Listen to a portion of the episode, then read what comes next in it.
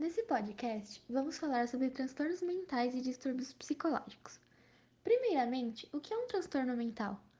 A sociedade médica define isso como uma disfunção da atividade cerebral que pode afetar o humor, o comportamento, o raciocínio, a forma de aprendizado e a maneira de se comunicar de um indivíduo. Mas, como já sabemos, na prática tudo é mais difícil. Não é como se ao andar na rua você conseguisse identificar quem sofre de depressão ou ansiedade. Nesse episódio, trataremos de alguns tópicos importantes sobre a saúde mental. Embora muitas pessoas ainda evitem fervorosamente esse assunto, desprezem os sintomas e alegrando-se a frescura ou falta do que fazer, ou então ainda praticam violência contra esses indivíduos, na qual, inclusive, foi criada uma lei que prevê uma pena de 3 anos para quem praticar injúrias contra pessoas com distúrbios mentais. Entre os transtornos observados com mais frequência estão a depressão, o transtorno de ansiedade, que afeta cerca de 9,3% dos brasileiros, conforme dados da OMS, e o déficit de atenção.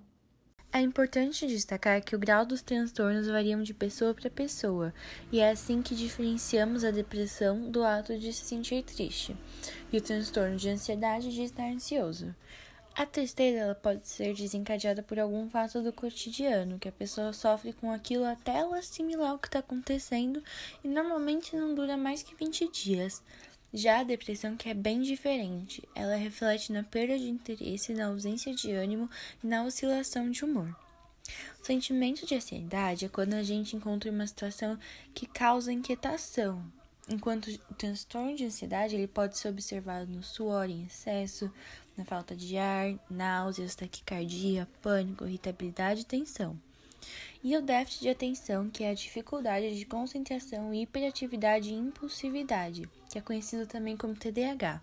Ela prejudica principalmente a vida escolar, e se não é dada devida atenção, ela pode afetar também a carreira profissional. Aliás, esse é um dos motivos para as escolas terem um papel tão influenciador na saúde mental dos alunos. Porém, a maioria delas não levam a saúde mental dos estudantes como prioridade, o que é preocupante.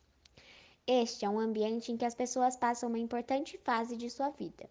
Portanto, é essencial que seja criado um cenário acolhedor onde professores e funcionários estejam devidamente treinados para oferecer ajuda da melhor forma possível e profissionais como psicólogos estejam à disposição e apostos para oferecerem orientação a todos. Também é importante desmistificar alguns estigmas da sociedade, mostrando para o aluno que existem formas de melhorar e que a escola o apoiará durante sua recuperação. Contudo, na situação de pandemia, o fechamento de escolas e as demais repercussões das prevenções contra o coronavírus agravaram a situação psicológica de muitas pessoas. Os padrões de comportamento da sociedade foram alterados, minando o contato próximo entre os indivíduos algo tão importante para a saúde mental. Os casos de depressão, ansiedade e suicídio aumentaram drasticamente, e o convívio prolongado dentro de casa aumentou os riscos de desajustes na dinâmica familiar. Sem falar nas mortes de entes queridos em um curto espaço de tempo, que contribuíram para nos desestabilizar ainda mais e piorar o quadro de muitas pessoas. Ao longo desse podcast, falamos muito sobre os transtornos. Mas você saberia oferecer apoio a uma pessoa com distúrbio mental? Muitas pessoas tendem a ficar confusas quando se tocam nesse assunto. Mas esse auxílio não é nenhum monstro de sete cabeças, por isso aqui vão algumas dicas. Evite frases como: é só coisa da sua cabeça, você está querendo chamar atenção, você não tem motivos para se sentir assim, etc. Coisas como essas podem piorar o estado da pessoa, Experimente ouvir o que a pessoa tem a dizer. Algumas vezes, desabafar pode fazer com que os sentimentos ruins passem, nem que seja por um momento. Finalmente, incentive que a pessoa busque ajuda médica. Os transtornos mentais devem ser tratados com os outros problemas de saúde. É essencial que a pessoa busque a orientação de um médico para saber qual é o tratamento recomendado.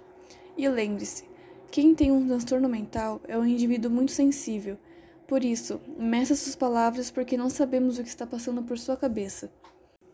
Bom, pessoal, esse foi o assunto de hoje. E se você ou alguém que você conhece está com sintomas de algum transtorno mental e não tem apoio de um adulto próximo, ligue para 188 ou peça ajuda acessando o link que deixamos na descrição. Você também pode encontrar centros de ajuda pesquisando por CVV no Google e acessando o primeiro site que aparecer. Obrigada por nos ouvir e até a próxima!